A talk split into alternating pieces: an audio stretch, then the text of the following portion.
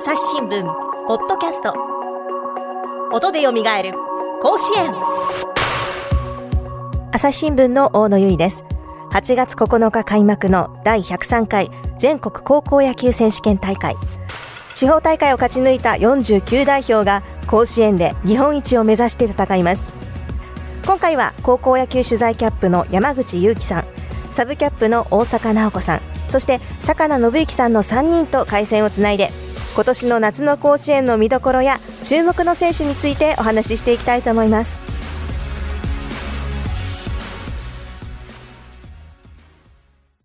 えー、今回の夏の甲子園注目校、それからでも注目の対決について、あの、担当の記者の皆さんにお聞きしていこうと思うんですが、まずは山口祐樹さん、あの、全体的にこう、こういった注目度が高いとか、今回の大会に向けてちょっとまとめてお話しいただいてよろしいでしょうか？はい。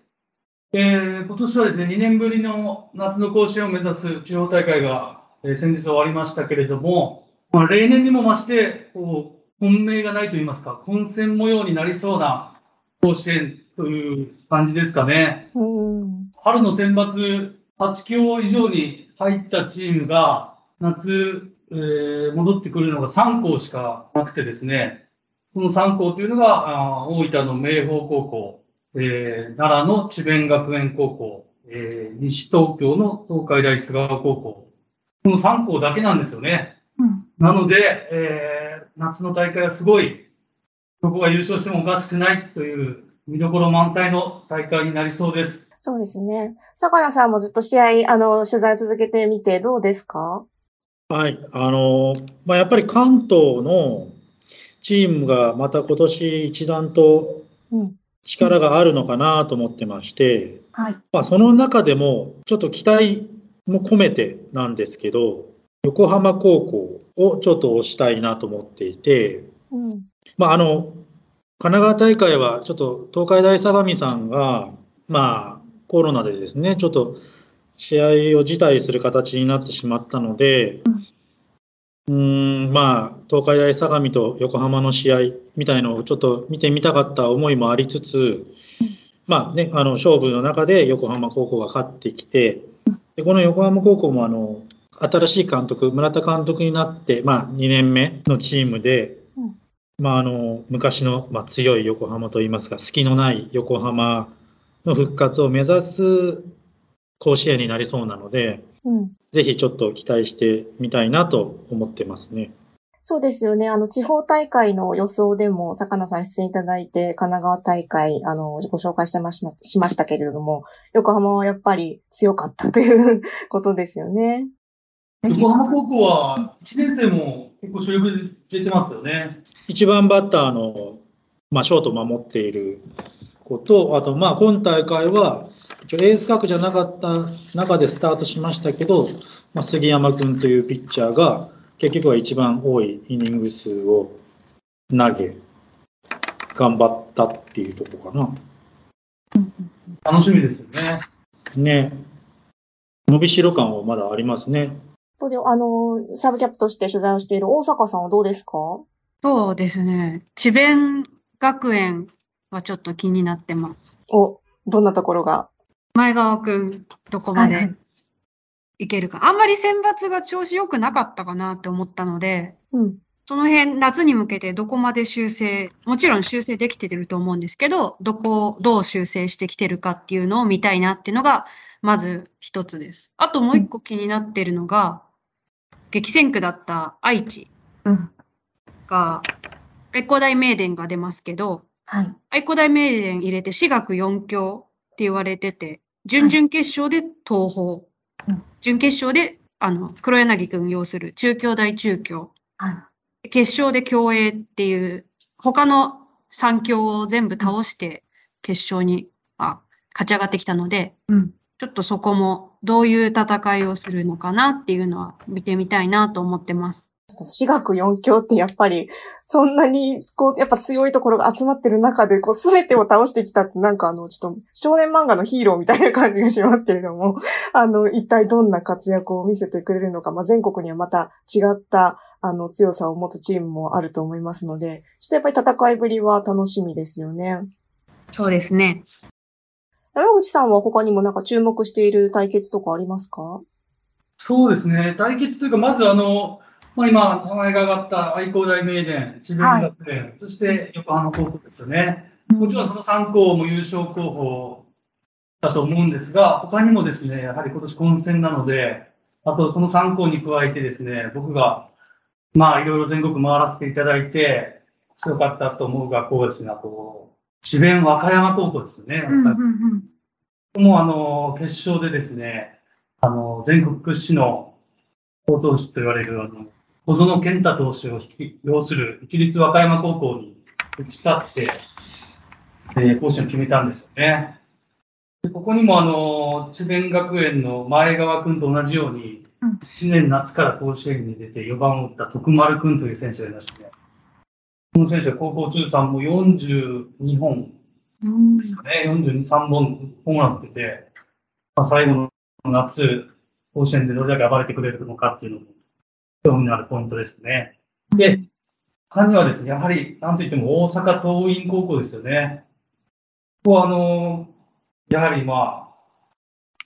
あ、なんといっても毎年強いんですけれども、今大会出場校の中で一番夏優勝してるのかな、5回優勝、5度優勝してるんですよね。実績もありますし、で特に今年のチームは、まあ、例年に比べて、まあ、例年よりも足が俊足の選手が揃ってるんですよね。これまではまあ、強打、好投手がいて、で、えー、ガンガン攻めて守っていったんですけど、それに加えて、こう、機動力を使えるっていう強みがありまして、うん、で、大阪大会はですね、準決勝、決勝、うん、あ準々決勝からなんですけど、3試合連続苦しい試合を、特に準決勝は延長14回タイブレークの末に、えー、関大北京との試合ですね。接戦を制して、翌日の決勝、広告高校との決勝は9回サヨナラ勝ちと。こんな苦しい試合の連続で制して、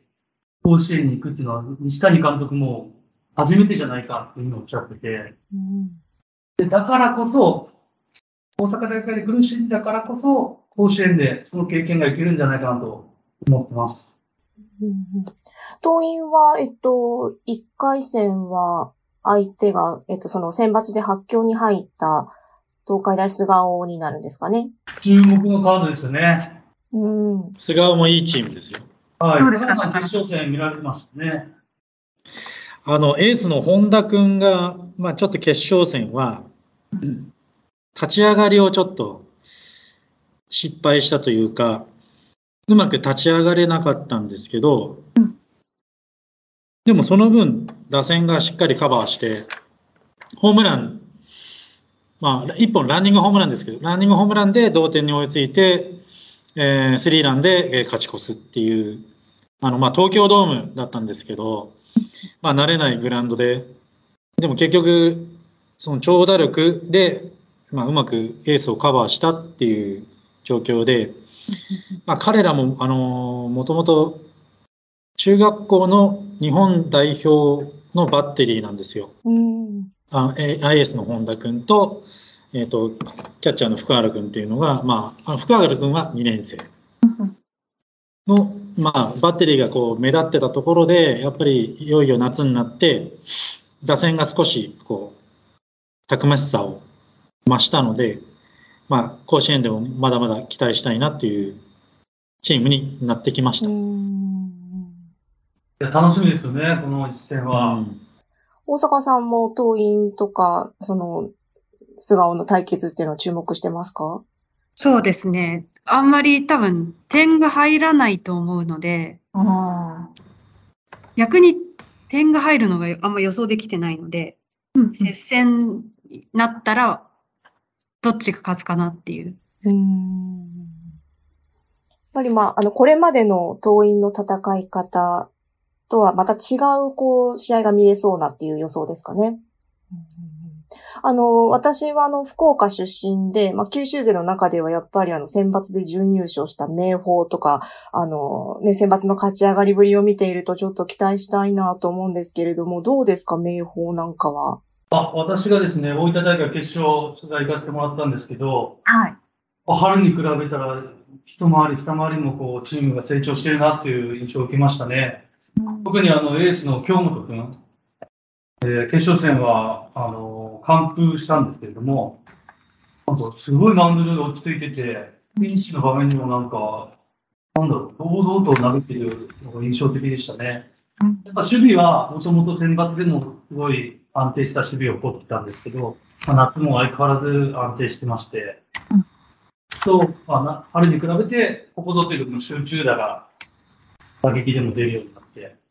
一番印象的だったのは、監督の川崎監督ですね。あの、選抜準優勝してか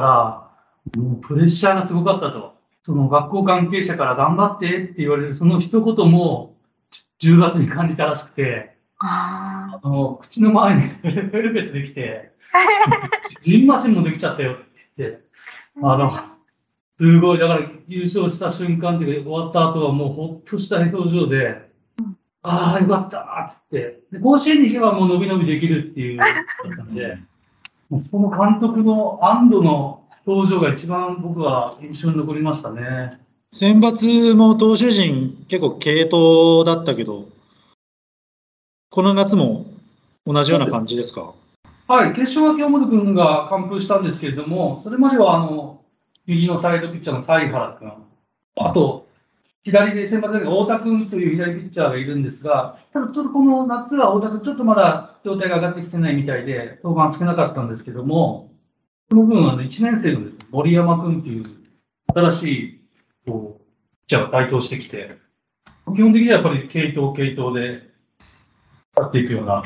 チームが印象を受けてましたね。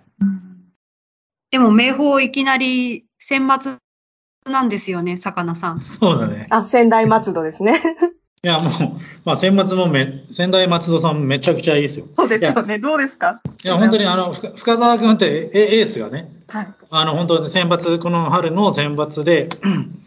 まあ、あの、負けはしましたけど、とってもあの、自信をつけて、あの、また本当、ピッチャーとして、またワンランク上のピッチャーになったので、それだけではなくて、この夏、あの、岡本君っていう、まあ、2番手というか、同じようにあの、完投もできるような子が出てきたので、まあ、どっちが先に先発してもいいですし、あの、とっても投手層として言えば熱くなったかなと。であと、やっぱり、あの、春の先発で、あの、レフト守ってて、あの、ライナー性の当たり前に飛びついて、結局後ろに、まあ、ボールがそれてしまって、あの、ランニングホームランで負けてしまったんですけど、そのプレーをした、あの、吉岡君っていう一番バッターがですね、まあ結局最後はタイブレークの中で満塁ホームランを打って決勝ですね、勝つっていう、こうちょっと出来すぎな、こう、劇的、劇的なあの決勝戦で勝ち上がってきているので、まあチームの士気っていうかな、あの充実度もとっても今いいんじゃないかなと思ってます。あ各バッター見ても結構本当しぶといですし、そうだ、バランスの点で言えば、全然負けてないかなと思ってます。まあね、こちらもまた注目の、1回戦から注目だなっていう感じがしますよね。あの、1回戦のその対決の中で私も一つ気になるのが、その、県岐阜賞と明徳義塾の対戦。まあ、あの、両校ともその名将と言われる、あの、監督、馬淵監督、えー、梶社監督という監督が率いる、えー、チームの対決になりますが、こちらはどうでしょうか？楽しみですよね。あの、馬淵さんが65歳、アジシャさんが70歳。うん、これは、真夏の甲子園で、どんな采配を振るうのか。試合前のコメントから注目ですよね。そうですね。やっぱりこう、なんだろう、まぶち節というか、なんかその、あのコメントも含めて、こう、選手のことをどう評価してるのかとか、こう、あの、試合の後のコメントも全部こう、やっぱりちょっと注目したいところではありますよね。いや、でも選手だっていいんでしょ？もちろん選手も明徳義塾は、あの、左ピッチャーの白木君っていう、もう安定感は抜群ですよね。淡々と打者の膝元に、その球は決して速くないんですけども、もう、ちゃんとこう、我慢強く投げ込むっていう、高知高校との決勝で、決勝戦でも、そんな状況を続けてまして、やっぱ守備もいいですから、明徳義塾は。あの、簡単には点をやらないぞと。一方の県立岐阜商業も、こちらは複数投手、左右、いろんなタイプのピッチャーがいまして、でもやっぱ守備がキャッチャーのキャプテンの高木君を中心に安定してますから、ああ、この一戦も、その点の取り合いというよりは、ロースコアで守って守って、という、こう、痺れる展開で、両明治采配がどう、どんなサインが出るのかっていうところが注目ですよね。そうですね。電撃賞のね、野崎君っていうのも左ピッチャーで。そうですね。良さそうだよね。野崎君も安定感ありますね。そんな上背はないんですけども、あのキレっていうのが素晴らしくて、解説感も安定感はすごいぞ、あのセットワーク。ましたね。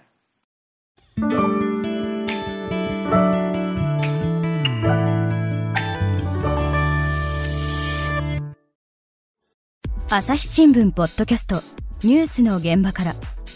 世界有数の海外取材網国内外各地に根を張る記者たちが毎日あなたを現場に連れ出します。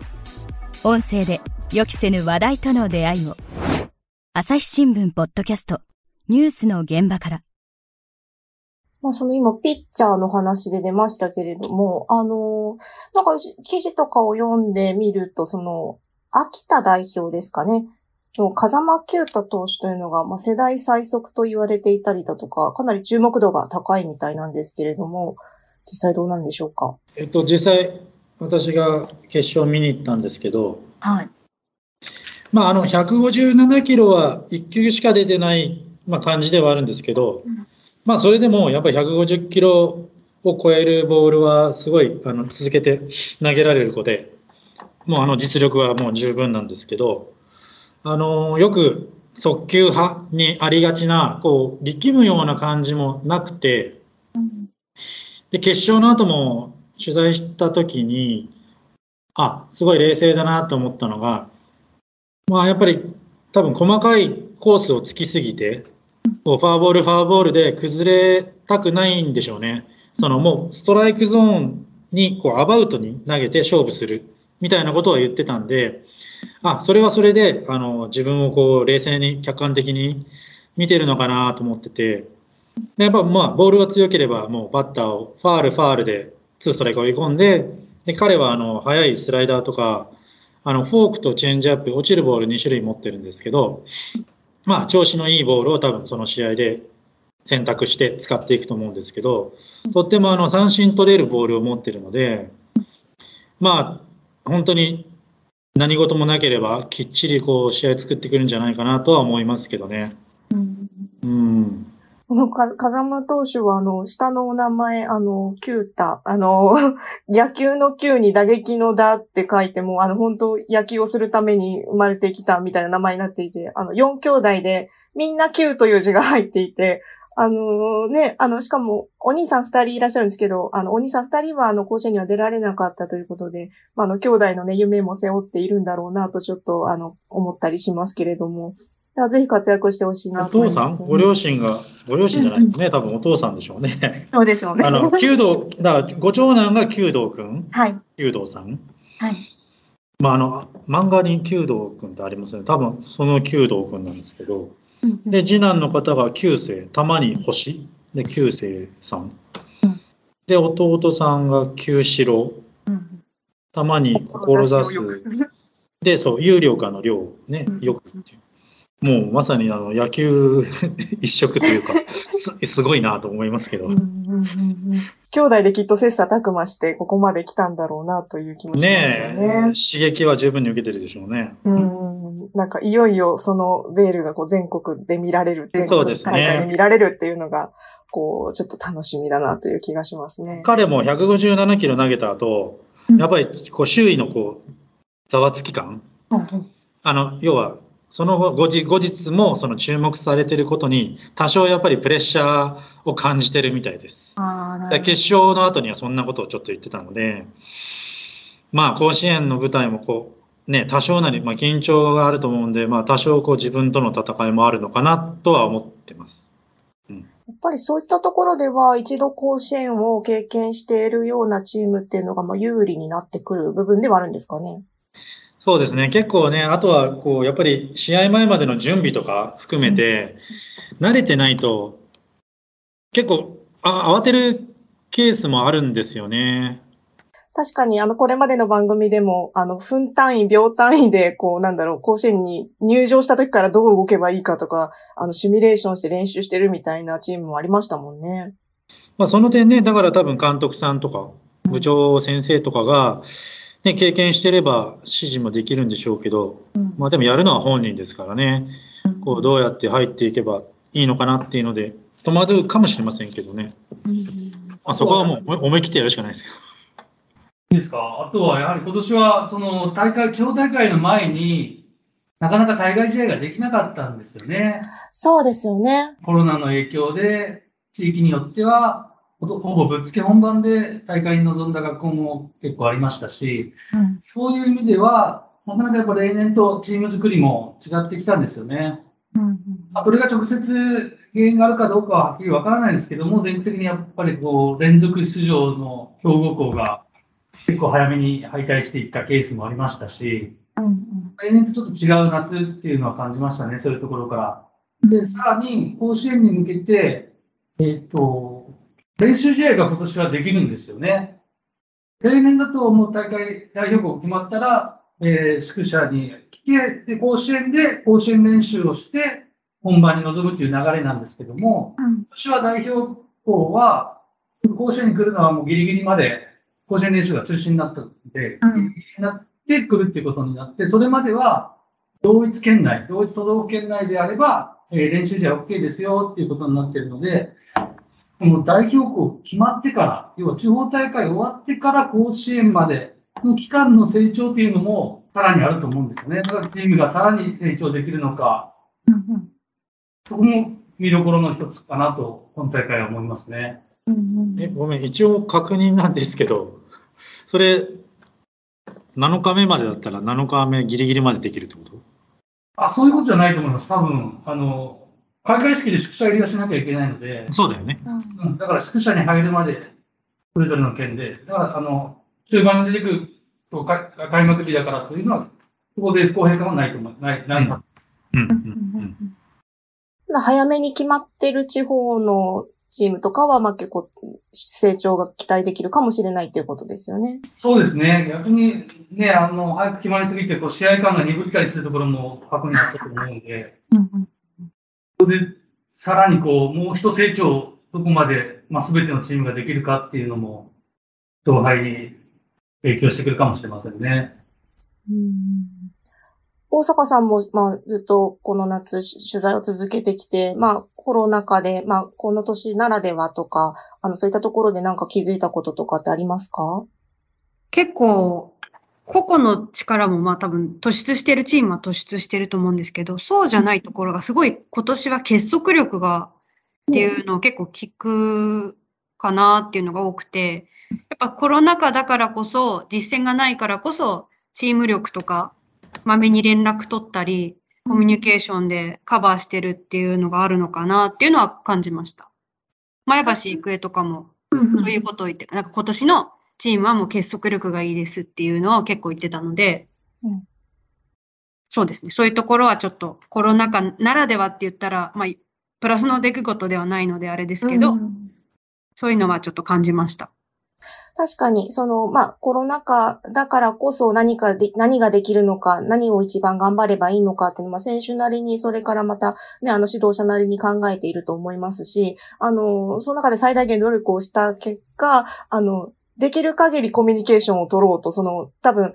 普段だったら試合をしたり、あの、一緒に練習をしたりすることで、まあ、あうんの呼吸みたいにできてたものも、例えば言葉にして伝えなきゃいけなかったりだとか、あの、離れて練習をしなきゃいけなかったりだとかっていうこともあると思いますもんね。そういったなんかこう、ちょっと今までと違う、こう、チームの強さみたいなのは、確かに今年ならではかもしれないですね。うんうん、青森の、はい。弘前学院聖愛はですね、試合中、まあ、マウンドに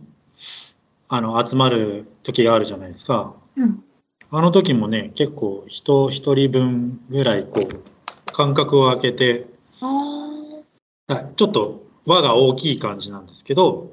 うん、そういう徹底をしていたりとかは見られましたね。うんなんかこう、マウンドにギュッと集まっているような、例年だとね、そういったイメージがありますけれども。うん、最後優勝した時集まっちゃいましたけど。それはね、やっぱりちょっと気分が上がっちゃいますしね、その時ぐらいはちょっと許してあげたいなという気もしますけれども。うんうん、まあ、常に、もう普段から本当に、あの、ね、確かにそのコロナ感染者が出たりとかしたら出場できなくなるかもしれない。あの、野球ができなくなるかもしれないという危機感をとても感じていると思いますので、あの、各チームすごく対策をしていると思いますし、なんか、そういったとこ、中でこう、なんとか今年は全国大会があの、開催されますので、なんかこう、ぜひ力をね、十分に発揮して頑張ってほしいですよね。うん、うん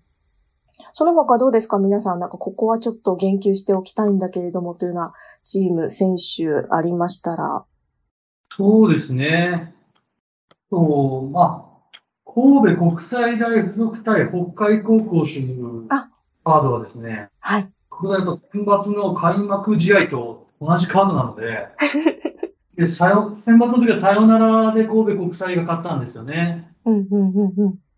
回も締める試合になるんじゃないかなと思いますね。そうですよね。開幕から盛り上げてくれましたからね。そうなんですよ。この夏は一体どっちがその雪辱を晴らすのか、あるいはまたね、もう一度やり込めるのかっていうのはちょっと、あの、気、気をつけて見てみたいと思いますよね。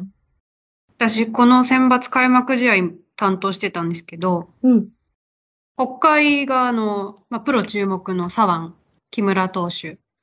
が南北海道大会で150キロを出したということなので、うん、その辺、春からどこまで成長しているのかが一個楽しみだなっていうのと、うん、神戸国際は兵庫大会の決勝行ってきたんですけど、はいはい、あの、まあ、北海とは選抜接戦で、その後仙台育英に、まあ、ボロ、本人たちはボロ負けしたって、打ち負けたって言ってて、この夏に向けてすごい打撃を磨いてきたと。で、うん、あの、ケージを立てて4箇所バッティングをするときに、高級ネットの一番上の縁がちょうどなんか正面から見たら35度上に上がるから、それがちょうど鋭いあたりを打つのにいいから、みんなその角度をめがけて、高級ネットの縁をめがけて打ってますって言ってて、なんかちょっと面白いなって思いました。え、そんな角度までこう気にして打撃練習をするってよくあるんですか？監督さんに言われたらしいんですけど。は山口さん、坂野さんどうですか？この話聞いて。あまあ、素晴らしいですよね。我々が現役で野球や、現役時代に野球やった頃はそこまで角度なんて全く気にしなくて、とりあえず、とりあえず振っとけっていう時代でしたからね。30だ、38度なかなかこう上、上方向。35度ですね。35度ってなかなか上方向。そうですね。まあもうちょいね、なんか強いゴロを打てとかっていうふうなところもあったけど、やっぱなかなか角度までこうコントロールしてっていうのは難しいかもしれないですね。結構こう科学的にいろいろ、あの、ね。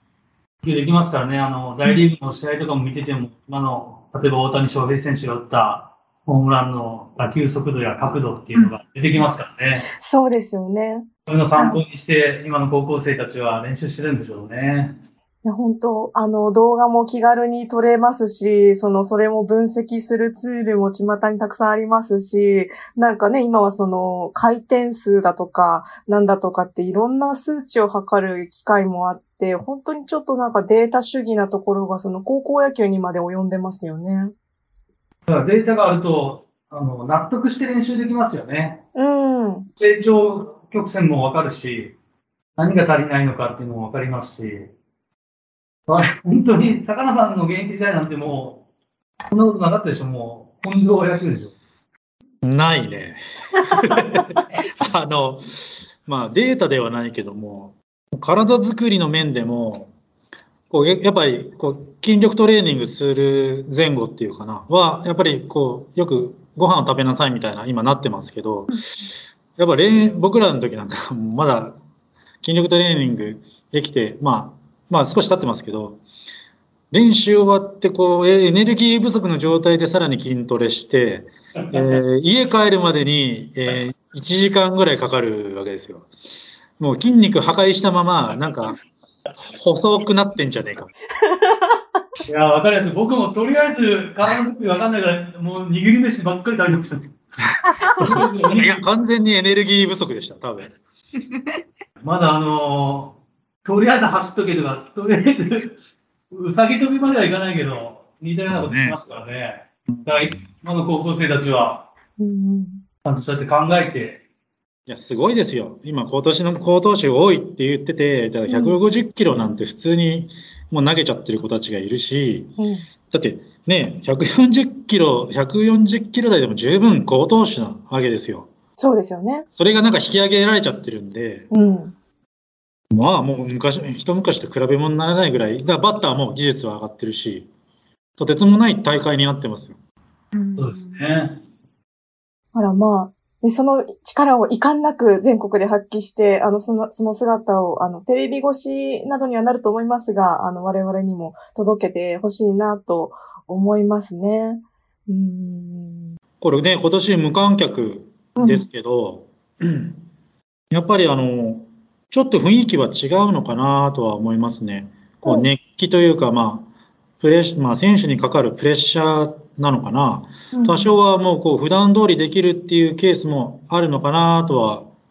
思いますね。本来ね、皆さんには見てもらいたいのはもう本当に山々なんですけど、うんうん、確かに。風間くんなんかはそんなこと言ってました。うん。確かにあのね、昨年は交流試合しかの夏はやってなくって、まああの独自大会とかはありましたけれども、あの勝ち上がっていっ、こう、全国一番を決めるんだっていう、こう、なんかこう、その目標、多分、こう小さい頃から思っていたであろう、その目標を叶えてあげる夢舞台が、今年ちゃんと用意されているっていうことが、あの、やっぱりすごく少なからず力になっているのかなという気はしますよね。あとあの、今年応援ブラスバンドが入るじゃないですか。うんうん、去年交流試合が拍手だけで、はい、選抜が音源事前に録音した音で、うん、で、今回ブラバンで、で、今年の地方大会が、それ、各県、都道府県ごとに、その、地域のコロナの状況に合わせてだったと思うんですけど、私、はい、太鼓だけと、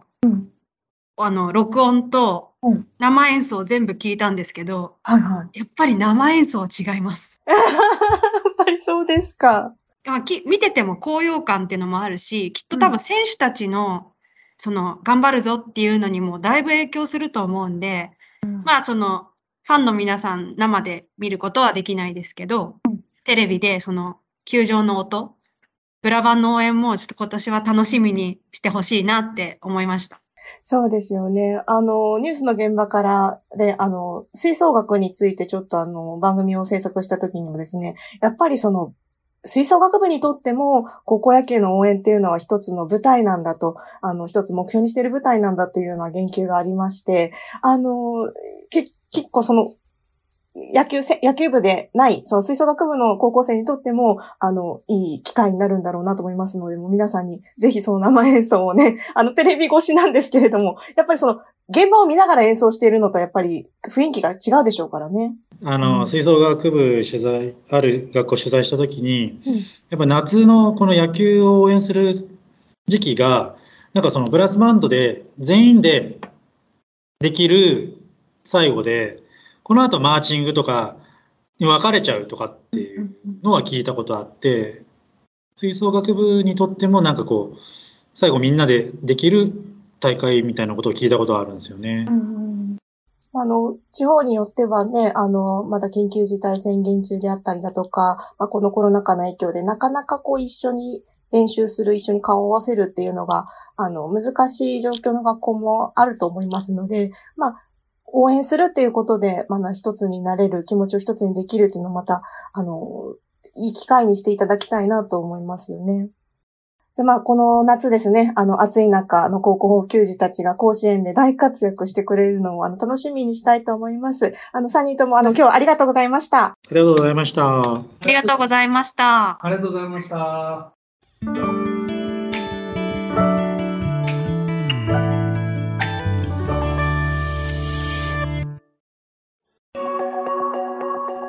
この番組では、選手やチームへの応援メッセージを募集しています。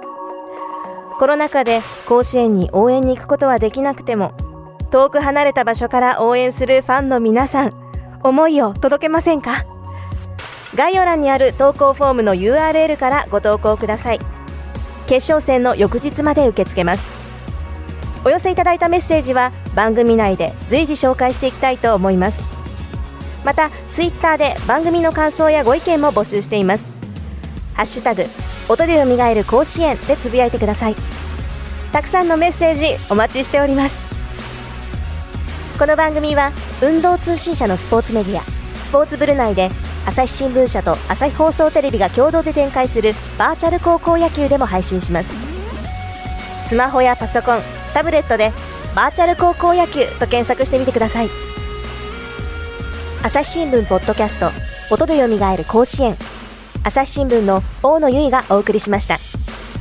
それではまた次回の配信でお会いしましょう。